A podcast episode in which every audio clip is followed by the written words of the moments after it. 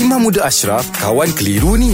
Boleh jawab soalan kawan? Okey, Assalamualaikum Imam. Okey, saya nak tanya tu? uh, mewakili bagi mereka yang memakai gigi palsu. Ah, kita uh, kita nak tanyalah. Hmm. Bagi mereka yang memakai gigi palsu ni bila dia ambil wuduk ni Hmm. kena buka ataupun tidak? Pertama jawapannya tak perlu. Okey.